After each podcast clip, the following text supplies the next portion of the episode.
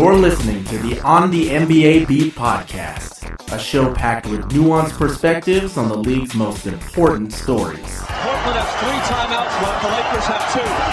Bryant to shot. LeBron James with no regard for human life. Jordan. Oh, a spectacular move by Michael Jordan. And now, your hosts, Lauren Lee Chen and the twins, Aaron and Joshua Fishman. I'm Aaron Fishman. Happy December and happy holidays past, present, and just ahead. I'm joined by my friend and usual co host Lauren on the Sacramento Kings episode, but it's not just LLC and me.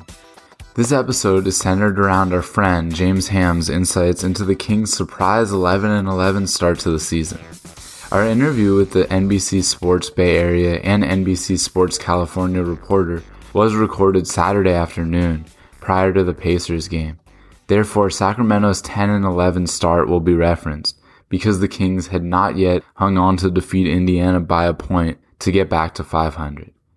While it was a coincidence that we're bringing on the Ham Man around Thanksgiving and Christmas time, just know that the irony was not completely lost on us.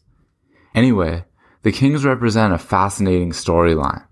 While the organizational dysfunction remains, the youthful Kings are playing at the league's second fastest pace and winning games while showing off thrilling youngsters De'Aaron Fox and Marvin Bagley III, a combined 39 years of age. Coach Dave Joerger is doing his darndest to guide this team to its first postseason appearance in 13 years, but the West is as loaded as ever. Enough of me talking. Let's hear from the ham man himself. So early this season, we identified the Sacramento Kings as one of the league's surprise teams. They've been really fun to watch for a variety of reasons that we'll delve into, but I'm just really glad to have you on, James. I always like having you on the show. Oh, no problem. Thanks for having me on, guys. It's our pleasure. Should be a good discussion. You follow the Kings very closely. You were just at shoot around ahead of the game tonight against the Pacers.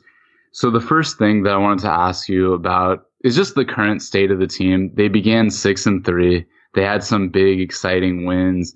Just seemed to be a vibe around town and, and just around the organization that hadn't been there in years past. Recently, they've fallen on a little bit harder times as the schedule's gotten a little bit more difficult. But what have you seen basically from the team thus far? You know, actually, this team, uh, this is my ninth season covering Sacramento Kings, and it's just a breath of fresh air. It's a young group of guys. They get along. They sit in the in the locker room during pregame, all hanging out, all laughing on their phone, showing each other stupid memes on the internet. It's just a totally different feel than anything I've been around in Sacramento. It actually feels like they're building something and I think a lot of people might have got ahead of themselves thinking, oh my gosh, playoffs or, you know, this team has a chance uh, to do something special. But if you look at the Western Conference, it's so incredibly difficult. And this young team, they, they see that and they know it, but they come out every night and they play with a speed and a pace that teams just can't keep up with. We're seeing a little bit, I don't even think it is as much a scheduling uh, the scheduling getting more difficult as much as I think it is teams adapting a little bit to what the Kings are doing. They get the ball out of the hoop on the defensive end and they get it back inbounds and they're down the court within two or three seconds all the time. And what they do is they really dominate teams in the third quarter typically and they run away from them and teams are literally shocked, surprised, then they're winded and they run them off the court. So it's been fun to watch. You know, they're on a three game losing streak. They've had some drama around the team, which is always a topic in Sacramento. Can they avoid the drama? But at the same time, they're a young group that I think they're really they're building something special. They've they've got themselves in a perfect situation when it comes to the salary cap, uh, when it comes to being a buyer in this market, and they have you know roughly sixty million in cap space next summer. So they position themselves well. They've got a lot of talent. They're young. They're energetic. It is a breath of fresh air in Sacramento. Those are really good introductory remarks, too. You hit on a lot of things that we're going to touch on more, like the fast pace, the drama, and um, teams adjusting a little bit to them. Just a quick question though. I know we're only a quarter of the way through the season. It's a really loaded Western Conference, and the standings are just so tight right now. But how would you assess the team's prospects for finally ending that postseason drought? You know, I don't know. I don't know what we have here. I think that that's one of the more interesting things. I mean, right now at 10 and 11, they're almost at the bottom of the Western Conference. But if they went on a five game winning streak, they could be on top of the Western Conference. And their schedule really does get easier in early December. You know, they're about to, they play the Pacers on Saturday evening, but then they go into a, a four game road trip where they rattle off, you know, a lot of winnable games. I mean, you're talking about the Phoenix Suns, the Cleveland Cavaliers. They go to Indiana, which is always tough, but then the Chicago Bulls. So while you know if they can sneak out a win against the Pacers today and, and split with the Pacers, but that would put them back to 500. And then if they win three out of four on the road against teams that realistically they should beat, now you're looking at 14 and 12, and they're back over 500. You know, heading into mid December, and they've got winnable games up and down the schedule. I think they've got a shot. I think they need help, but they do have a chance to actually make some waves. It just really depends on whether they can avoid the drama. Yeah, I want to see new blood in the Western Conference playoffs. It's been 12 seasons since they made the playoffs. This would be the 13th straight year out of the playoffs if they don't get in.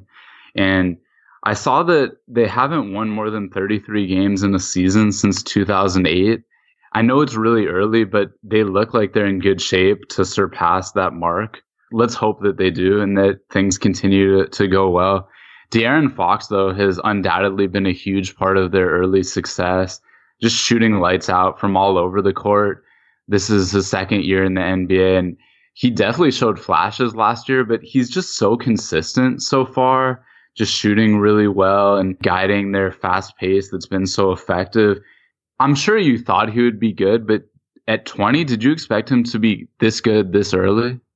You know, I don't think anyone did. To unpack a couple of things here, first of all, every day I do my game day. And as part of my game day, uh, I have to figure out what the spread is for the game. And they, again, the Kings have 10 wins. They've been favored one time the entire season. And to me, that's nuts. Vegas has them at like 25 and a half on the year. And I thought that that was maybe even a little bit high coming into the year. But it does bring the discussion back to De'Aaron Fox because I started to hear it really early.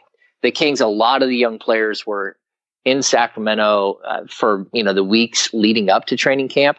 They were here because they're young and they're having a good time working out together and playing basketball together at all hours, pickup games and everything else.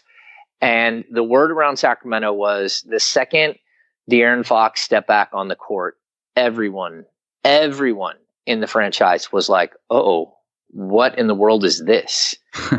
he was just completely different. He, from top to bottom, he's worked, he added 15 pounds of muscle. I'm sure that, that he will not be able to keep that throughout the season just because he's a very, very lean, wiry guy. He'll have to do that every offseason, bulk up, and then you know, by age 25, 26, he'll be able to retain a little bit of that weight, but not at, at 20 years old. What I love is that mentally he's taken just a monstrous leap. He just gets it. And a lot of NBA players, you know, it takes five years to get it. Some NBA players, they never get it. And I've been around plenty of guys who just, they never ever get it. He's figured out the NBA. He's figured out how he can be successful. He's watched a lot of game film. It was something even last season. The Kings knew that mentally he's a guy that could take a huge leap. I, I was talking to Duane Ticknor, one of the assistant coaches, one day, and Fox had just turned the ball over seven times the game before. And he's like, I pulled him aside. I said, Hey, I, I want to go over your turnovers from the game. And he goes, Okay. So he went to pull out his iPad and he goes, Yeah, I don't need that.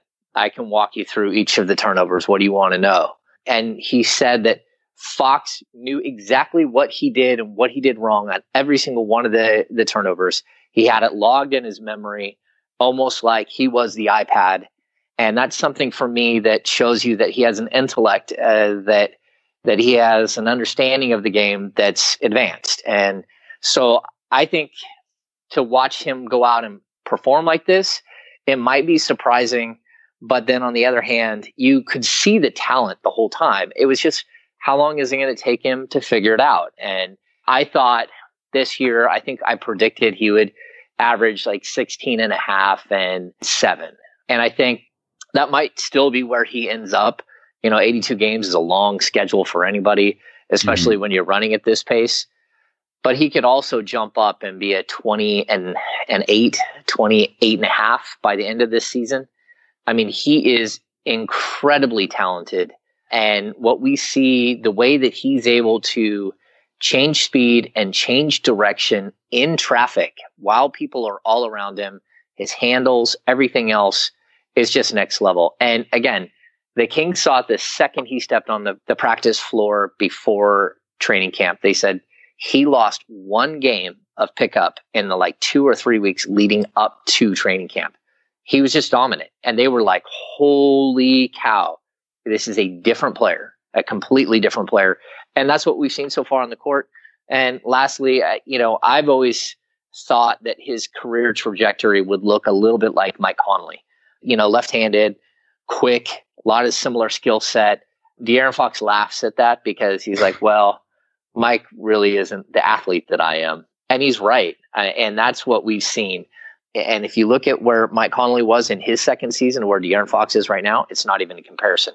They aren't even in the same ballpark. I think that Fox is going to be long term a much better pro than what we've seen from Conley, and, and, that's that's really high praise because I think Conley is a tremendous player, but the athleticism is crazy. The game that he had a triple double, it looked like he figured out that he could outjump anyone on the court at any time to go get a rebound, and it was shocking. And I think it even caught him off guard, at just how easy it was. And those are moments where you're going to see him grow from. Yeah, it's been really impressive to watch his progression this season. One of the interesting stats that the NBA keeps track of is average in game speed. And of players who log 30 plus minutes per game, De'Aaron Fox is fourth in that category so far. You made mention of this earlier. One of the biggest changes we've seen from last season is the pace they play at. Last year, they ranked dead last in pace. This season so far, they're second in the league in that category.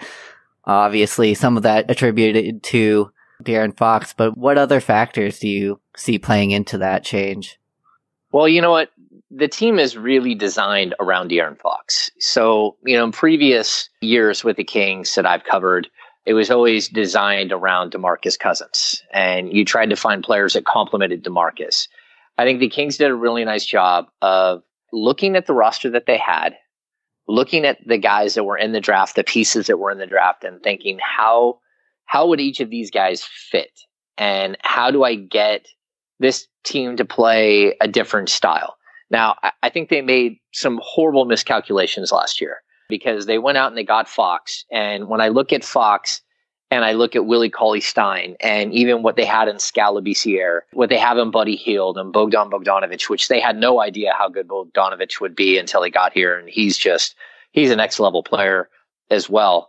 But when you look at the team that they had and then you put Fox in it, it looks like what we see this year. But last year, after they made the draft pick of Fox, they went out and they got George Hill, who is one of the slowest guards in the league. He plays at one of the slowest paces in the league. And then you look at Zach Randolph, who, I mean, at 36 years old last year and 37 this year, I mean, he is a grit and grind, slow it down to a crawl and let him back down into the, the paint and go. So I think they, they had the wrong ingredients last year. And then they come into this offseason and really, they made three moves, but it's really there are two moves that they made that have made a huge impact. And that is the drafting of Marvin Bagley. And I know a lot of people are still wondering why the Kings didn't draft Luka Doncic, but I, think it's style of play. It's the presence of Bogdanovic, who they think is a very good player. And it's the speed that they wanted to play at. And Bagley is 6'11 and can sprint the floor like a gazelle and just makes so much sense when you see him in the lens of De'Aaron Fox is my is star one A, can I find a star 1B or a star 1 plus? And so that's what they're looking for. They're looking for ingredients that work with De'Aaron Fox. And, and then again, the second is Nemanja Bjelica. He's been so much better than anyone expected, but he provides that three point shooting that spaces the floor and allows a guy like Fox to sprint up and down the court. So again, I think what they did to get this pace, to get this style of play, is they went out and they grabbed a couple of pieces that just make so much sense for what you're trying to do. And then when they got to training camp, we started hearing it like day two. Everyone was looking at media saying, We are running so much. This is like boot camp. We are sprinting nonstop. So, what the Kings did is knowing what they were going to do on the season, they took a gigantic leap of faith and said, We're going to try to push a tempo, but in order to do that, we are going to be in the best physical shape that we can possibly be in. And that's what we're seeing. When they hit the third quarter and you see teams come out and they got a little, a little tired legs from the first half and you know, they're coming out a little stiff, the Kings put their foot on the gas and run them off the court. And they just keep coming at you. And you know, Buddy Hield was a track star when he was young. His family is filled with track stars. De'Aaron Fox is clearly the fastest guard in the NBA. Uh, whether the stats back it up or not, he is the fastest guard in the NBA. And then all of these other players are guys who can fly up and down the court. And Dave Joerger has done a remarkable job of instituting enough of an offense to get them a taste. And then as the season's gone on, because they are so young and because they can practice the next day all the time. He does. He he has more practices than almost any team that I've ever seen. I am here at this arena all the time because the Kings practice and practice and practice and he's trying to slowly institute a bigger playbook because a lot of these guys just haven't been in the league long enough to know everything. So the half court grind, it gets a little crazy. They aren't great in the half court, although they're getting better and having Bogdanovic back on the court is huge for that because he's a spectacular two man player. And so slowly we're seeing this team evolve from just a running team to hide all of their other issues, which they, of course, have issues, but then they're learning on the fly as well on how to manage a game when the team gets you in a half court situation and, and you got to grind it out. So, and lastly, on that point, Joerger's talked about this, but they don't have the luxury in the last four minutes of a game of playing possession ball, of looking at the game as 12 possessions and we got to win five of those possessions and hold them to three makes or whatever. They don't have that luxury. What they have to do in the fourth quarter and the last four minutes is the same thing that they have to do in the first minute of the first quarter. And that is run, run, run, run.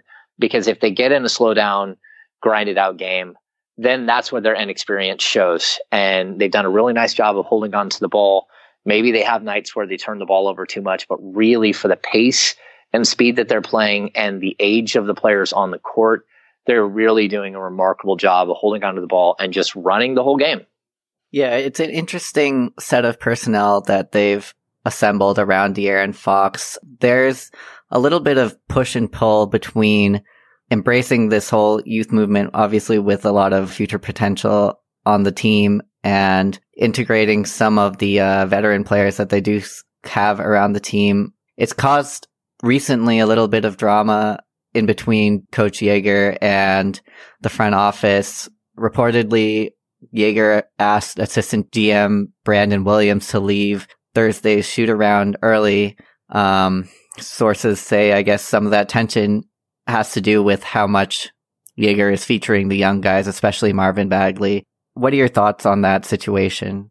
You know, it's a really difficult situation for for Dave because he talks about this all the time that he has he has to serve a lot of masters. And that's always such a really strange statement when I hear it, but when you look at what the Kings are trying to do, you know, they don't have a 2019 draft pick. So they they have no reason to lose. And that's a really interesting idea in the NBA circles because a lot of teams do have reasons to lose, especially you look at what Duke is doing with their young team and everybody in the in the league is looking at Zion Williamson and you know looking at their players and saying, How are we going to get that guy? Well, the Kings don't have that luxury. So what they have to do is is Joerger has to balance winning with developing young players. And that doesn't always feel right to somebody on the outside who isn't allowed to have, you know, a voice in the coaching of the team. But when I look at what Joerger did last season, where the Kings brought in George Hill and Joerger made De'Aaron Fox earn his starting job. It was very quickly apparent that he was going to be the starting point guard, that he was better than George Hill on most nights. But he waited 15 games into the season before he actually made the switch. And a lot of that is because your front office goes out and spends $19 million, signs a guy to a three year, $57 million deal. Well, that's where we're talking about this whole serving masters. If your general manager goes out and signs a guy to a $57 million deal, you better play him. And so you have all of these different forces pulling against you. Now, this situation with Brandon and Dave, I don't know if it can get better you know, I, I think that there was so much goodwill going on, and there still is with this team. They're playing so far above expectations, but clearly there's a motivation to get Marvin Bagley more court time. And, and, that's a motivation from everybody. I mean, Dave Joerger would like to have Marvin Bagley on the court more too. But when your team plays better, when Nemanja Bjelica is on the court, and while Marvin Bagley was uh, the number two overall pick in the draft, Nemanja Bjelica signed a three-year, $21 million deal from your general manager right before the season started. So again, now I have two opposing ideas, two opposing forces, and that's something that management needs to figure out because Dave's job is to coach the team. And I've been told from multiple people that when it comes to who is going to play and how they're going to play – he may have in his mind that he has to play somebody because of this reason or that reason. But in reality, they want Dave Joerger to win games and develop players. Don't leave your your star young players behind. But at the same time, you have to develop these guys. And you know, it, it's a difficult situation, but Joerger is playing two veterans. That's it. Only two veterans see the court at all, and that's Iman Shumpert and and Bjelica. Uh, Iman Shumpert is out of necessity because the Kings walked into the season without a starting level small forward for like the second straight season. And that's, it's just not great. But I'll tell you this if the Kings would have had a 23 year old version or a 24 year old version of Nemanja Bjelica and signed him, he would be doing the same thing. Joerger would be playing him because it spaces the floor for De'Aaron Fox. It creates all of the running lanes for Fox. And while Bagley and Fox eventually will be the right the right fit together, they aren't today because Bagley, you know, might have an 18 to 20 foot jumper, but it's not a knockdown jump shot. He's more of a go get your own basket type of guy, go get offensive rebounds, go hustle, get some opportunities in the post as a back down guy. So look, there's a lot of drama and it's not healthy. It's never healthy. But I, I, think if this team can get out of its own way, they do have a shot to to have a really fun and good season. Mm-hmm. And I hope that these issues go away because they're they're not fun to write about, not fun to talk about. I was at shoot around. I was the only one at shoot around. I knew exactly what had happened. Not too long after that, it was just an awkward situation. But I don't blame Dave because if you have this this ship going the right way and the culture going the right way, and you have all of these outside forces that are pulling at you one way or another, who should I play? Who should I not play? All of these things. It's it's really complex. But mm-hmm. you're winning, you're doing the right things, and you need that other stuff. That people going to reporters and trying to leverage and trying to push, you need that to go away. That that stuff has no business being part of the discussion when at that point what what was a team like 10 and 8 or eh, you know they're they're over 500 shockingly over 500 500 and I'll go back to Vegas has them winning one game the Atlanta Hawks game they're favored by two every other game this season The Wow. Kings are not favored to win tonight against the Pacers without Victor Oladipo. The Kings on their home court are two point underdogs. Whoa. And, and so that's why I'm talking like this team is playing so much better than anyone expected. And, and, and it's crazy. I mean, so just back off, let them do their job, let them be successful. Marvin Bagley will eventually get more and more minutes because he's that good. And eventually he will command those minutes. But until he can do the things that Nemanja can do, like space the floor, then he's not going to start. He's not going to play 40 minutes. He's not going to play 36 minutes. And you just have to, you have to accept that, that it worked last year with George Hill. This year it will work with Nemanja Bjelica. When you unleash Marvin Bagley as a full-time starter next year, I guarantee you he will be just fine. And I expect the same type of quantum leap that we've seen from Fox. Yeah, the drama is really regrettable, but the veteran youth mix that we're seeing, I think, is a really interesting dynamic and, and just how Joerger navigates that. Stay tuned. We'll be right back with more show.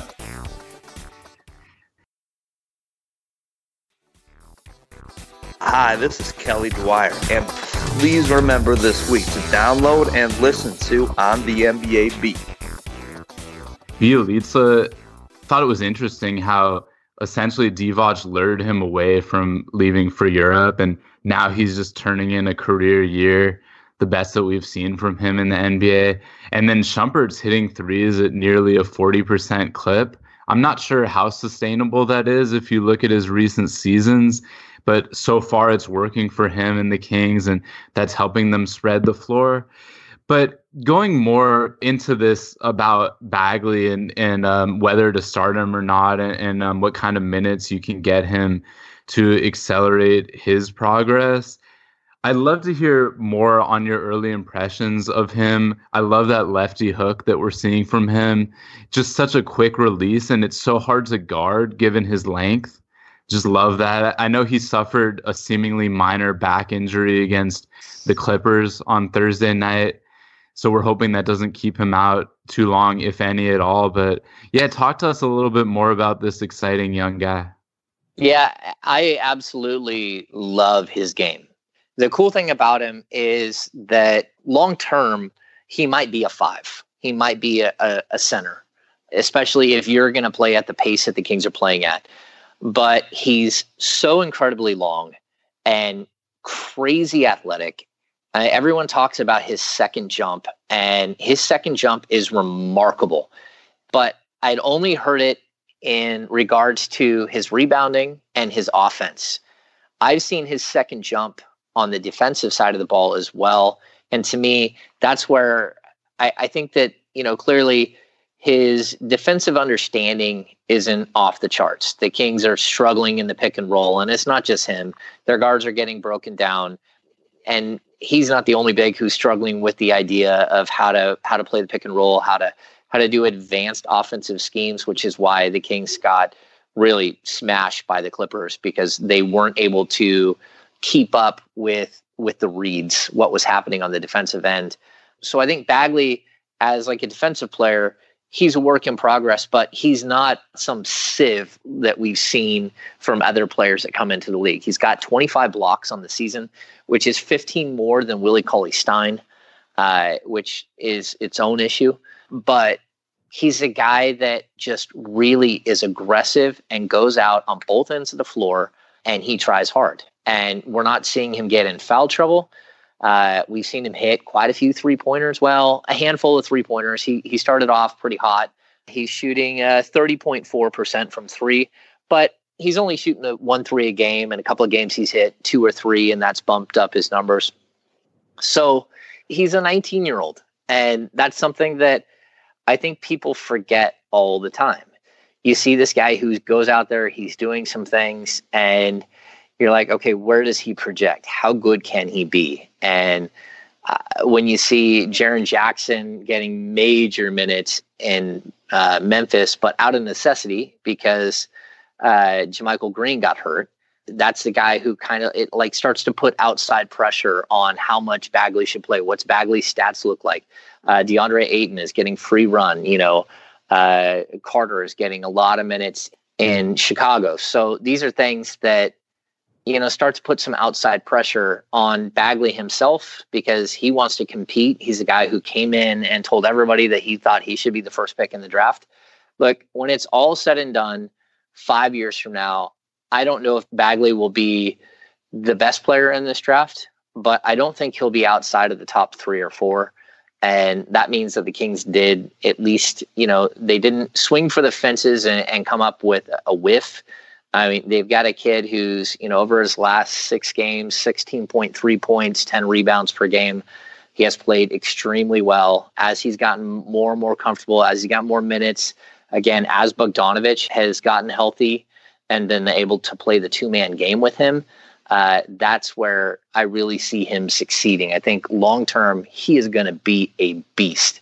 He's going to be a sort of a, transcendent player at the position because I think he can do a lot at the four, and we're only going to see him get better. We're only going to see him get more confident with his ball handling, with his shooting from the perimeter. But he has all of the tools, and I expect him to be an all-star level player. And in the same way that I think Fox will be an all-star level player. They both have the uh, the skill level, the the talent uh, to be that type of player, and they both have the drive. And lastly, they both wanted to be in Sacramento very badly, and I don't know why that is, uh, because not everyone wants to be in Sacramento. Both Fox and uh, and Bagley wanted to be here before the draft, and they're so excited that they are here. They love the city, they love the community, which means that they can be long term fixtures for this team, which I think is a good thing. I even, De'Aaron Fox said early in the season that he had made one other visit with one other team before the draft, and he's like, but I shouldn't have. This is where I wanted to be the whole time. And it wasn't like he was he was talking to the camera. He was just saying like like this is where I wanted to be. Mm-hmm. And so I think that that's good. And that, you know, Bagley has that as well. Exploring the young roster a little bit more, Buddy Hield is now leading the team in scoring. And again, he's just so reliable from beyond the three point arc. And Willie Cauley Stein continues to make big strides. I think I know where you're going with this answer, but just quickly, which of those two are you more excited about his progress of those two and why? You know, for me, it's Buddy Hield. I, oh, I, I was I'm, wrong. Yeah, I thought you were going WCS. No, I, will I'll tell you. I'll tell you why. Um, first of all, Buddy came into the league as like a crazy worker. Everyone knew that. I mean, he's a he's a Kobe Bryant disciple. He's a guy who uh, you know was a Rob Pelinka client and loves Kobe Bryant and wants to, you know, wants to know how do I get there? And the answer is, well, you work hard. And so for Buddy, that meant taking, you know, a thousand shots a day, every day. So he's an elite shooter. He walks into the league as an elite scorer in college, but really as an elite shooter at the NBA. So you have your skill. But what we're seeing from Buddy Hield is him to progress as a player. And for me, He's an above average rebounder for a starting shooting guard. You know, he averages right around 5.6 uh, rebounds per game. He came into the league as a horrible passer. He still has to work on it, but he's up to 2.6 assists per game. Those are things that he could not have done in his rookie season. He could not have done last year, but he's understanding how to play the pick and roll, how to feed the guy going to the basket because there was a time where two guys would just double team him in every single pick and roll situation because a his ball handling was up wasn't up to par and b they knew he wasn't going to pass it.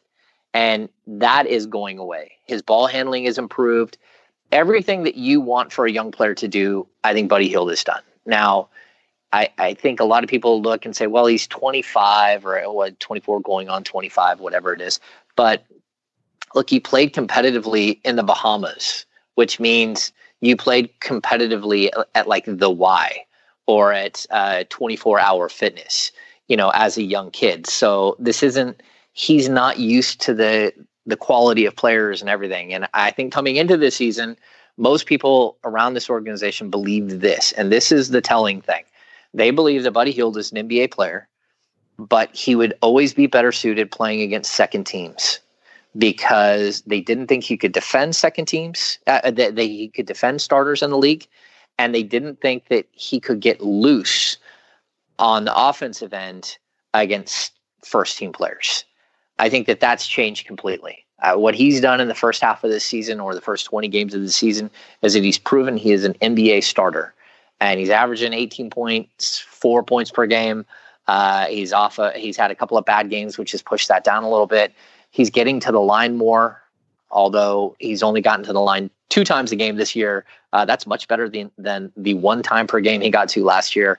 Uh, once he figures out how to draw contact, he will take another huge leap and can easily be a 20 to 22 point scorer per game in this league. And when you pair him with the running style of De'Aaron Fox and the high basketball IQ of uh, Bogdan Bogdanovic, I, I think like he really does take that next step and can be a really, really good player for this team long term. I, I mean, I think he can lead this team in scoring for years. Now, will he be the best player? No, he's not going to be the best player, but he can lead this team in scoring without any question. And he could lead a lot of teams in scoring because he has that elite skill, but he's improving everywhere else. Now, as far as Willie Cauley Stein, uh, he talks about it being consistent and and being that guy that that can come out and bring it every night, which is something he struggled with throughout his career. He started off so so well, and I, I think everyone around the team was like, "Oh man, how much are we going to have to pay this guy because he's a restricted free agent this summer. I think he's kind of come back down to earth a little bit.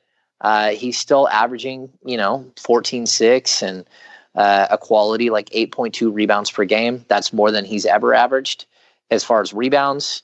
Um, but when I look at the fact that De'Aaron Fox has the same amount of block shots as him, uh, Buddy Hield has one less, Nemanja Bjelica has one more, that's not going to work out he needs to be a a defensive force, and he's been really good offensively, especially in the pick and roll and as a rim runner. And he's so incredibly athletic. Uh, if you if you haven't ever watched the video, just type in Willie Cauley Stein high school football, and you can watch him on YouTube as a seven foot dude running up and down the field with people trying to tackle him. I think he caught for over 1,300 yards as a senior. Uh, he has an ability to adjust to balls in the air that is elite. I think he's really, really got a a chance to be a long term NBA player, but I don't know that he's a guy that you build your franchise around. He's more consistent this year, but he hasn't really found like what it is to be consistent every single game, every single minute that you're on the floor. And it's something that he's still struggling with, you know, going in, he's in year four. And I think the Kings will allow him to set his value on the open market, and then they'll make a decision on whether they retain him long term or not. I think coming into this season, there wasn't a lot of potential for him to be around long term. I think the way he's played in most games has that that's changed the mentality here in Sacramento, and we'll have to wait and see how it all pans out in the end. And if someone throws you know twenty million dollars a year at him, or or if he's more reasonable, like a four year 48 or something, then I, I think he he would stick around in Sacramento. James, we really appreciate you taking so much time to talk to us today. This will just be the last question. It'll, I guess, a little bit open ended. We talked earlier about how currently they're going through a little bit of a rougher stretch, winning only four of the last 12 games during that stretch, they rank 29th in defensive efficiency, which has been a, a little bit of a weakness for them over the past few years. Um, do you see that as their biggest weakness so far this season? And also, I want to get your opinion on future team building as the organization is going through this sort of transitional period where they're going from uh, their youth movement to like filling out these types of needs and where the focus should be at the trade deadline and heading into next offseason, as you mentioned, they have 60 million in cap space to be used next summer. Okay, so I'll be really quick with the defensive side. Look, when you run out a roster with, it's not just how young they are. I think that that's a misconception, right? They're very young, but they're also very inexperienced, uh, especially at the NBA level. I mean, even Bjelica who, you know, is a 30 year old guy. He's only been in the league three years. And Bogdanovic is a 26 year old guy, but he's a second year player. De'Aaron Fox, second year player. Buddy Hield, third year player. Uh, uh, Harry Giles, realistically, he's a rookie. Marvin Bagley, rookie. Justin Jackson, second year player. Okay, so eight of the 10 man rotation is four seasons or less in the league, but it's more than that. It's if you take out Willie Cauley Stein, now we're looking at like seven guys. Uh, they're going to make this mistakes defensively. They all thrive on offense.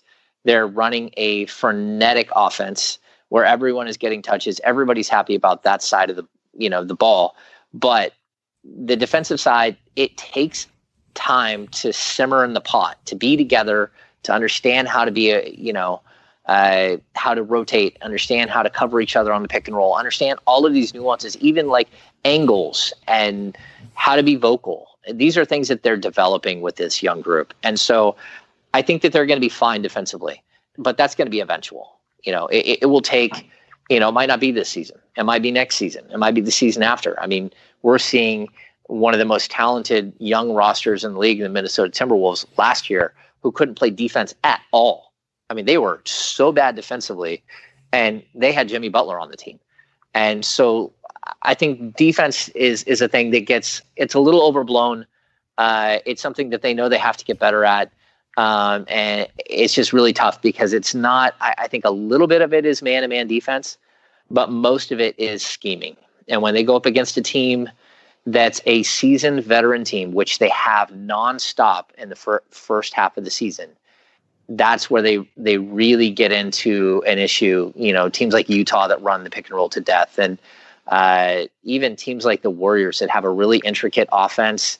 You have to learn those things, and the way you learn them is you play against those teams and you scout them the best you can. But the Kings are still in that mode where you're looking at yourself more than you are against your opponent, uh, because they're still trying to teach these guys how to play. Um, so that's where I would go on the defensive end. It's an issue. Um, but as far as how they build this roster going forward, look, I don't know if the Kings are two pieces away, if they're three pieces away, if they're one piece away. Uh, but what I do know is that the idea that they would be a salary dump spot where they might get a first round pick and just eat up this cap space that they have, uh, I think that that idea is starting to go out the window.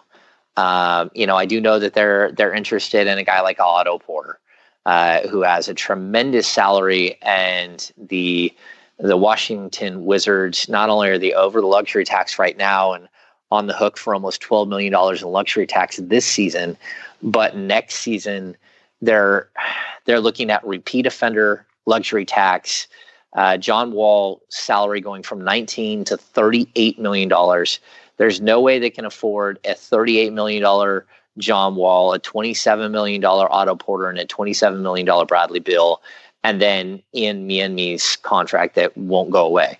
Um, you know, so that's a team where I think that the Kings could go in there and provide massive, massive cap relief. Uh, and what we're talking about is it, they could take, say, they could take Ben McLemore and Z-Bo and just that $17 million in contract take back 26 million and in that transaction washington would save over 20 million dollars this year. 21 million dollars between just raw salary and luxury tax. And it would get them off the hook for next season where they would be a repeat offender and you're looking at tens of millions of dollars just in luxury tax. So I, I think the kings can be players there. Uh, what they really need is a starting level small forward. That's not any disrespect to Iman Shumpert, who I think has been actually really good and a really big surprise for the Kings this year. But he's six foot five. He's really a shooting guard who's being forced to play the small forward position because the Kings just don't have any any size or length at that position. And uh, you go up against a team like the Clippers and they run Tobias Harris and Danilo Gallinari and you're in all kinds of trouble because they got two six eleven dudes running forwards on you, and you can't stop either one of them. So I think that realistically, the center position will work itself out either with Willie Cauley Stein or Marvin Bagley and Harry Giles being able to fill that position long term. I think that uh, the power forward position, again, you have the same group of young players, but you can throw in Nemanja Bjelica there. Uh, their backcourt, they're going to start going to a three guard set. Uh, well, three guard rotation with Fox and Hield starting with Bogdanovic coming off the bench and really playing a lot of point guard position with both of those players. It always comes down to that small forward position. So the Kings are going to try to attack it. And if they can attack it in season and pick up a, a talented player that fits their player arc, their age arc, like Otto Porter, uh, I think that they would jump all over that opportunity. Uh, but they're also not going to do anything stupid. And this offseason is going to be the Wild West. Upwards of 20, I think it's 22 teams have cap space. And uh, like half of the league can become a free agent. And so there's an opportunity for them to improve the position there. They've got enough money to pay a guy like Kelly Oubre uh, more than a team like Washington can pay. And, you know, so again, I, I see them going out and attacking that one position and then reserving some of the money that they have for when all of these young players are going to come up for their second contracts because it's just not that far away. The NBA moves so quickly. Uh, but the Kings have done a great job of positioning themselves. They have $37 million in expiring contracts right now to go with $11 million in cap space. They're the only team in the league with any cap space at all. So they have the ultimate leverage. They can be part of a three way trade. They could buy out uh, a guy like Z-Bo and clear up another $8 million in cap space. Uh, you know, and most of these players, the only one of those four players that are expiring contracts is Iman Shumpert. That's the only player that's actually playing. So a guy like Kosta Koufos, who's a very serviceable big that could help a team. a guy like Z-Bo, who maybe does have a little bit left in the tank and could help a team. Last year, he averaged almost 15 points a game for Sacramento. So you can move this roster around really, really easily and be a player. And I think the Kings will be, uh, you know, look at the, the December 15th deadline when teams can actually trade players that they acquired over the summer. Look at uh, the, the February deadline, the trade deadline. I think the Kings will be players between now and then. Maybe one, maybe two deals, but I, I definitely think they'll be players. James, it's been really fun. It's always a good time talking Kings with you. Hopefully, we can do it again sometime. Yeah, sounds good. Thanks for having me on, guys. Sorry if I talk so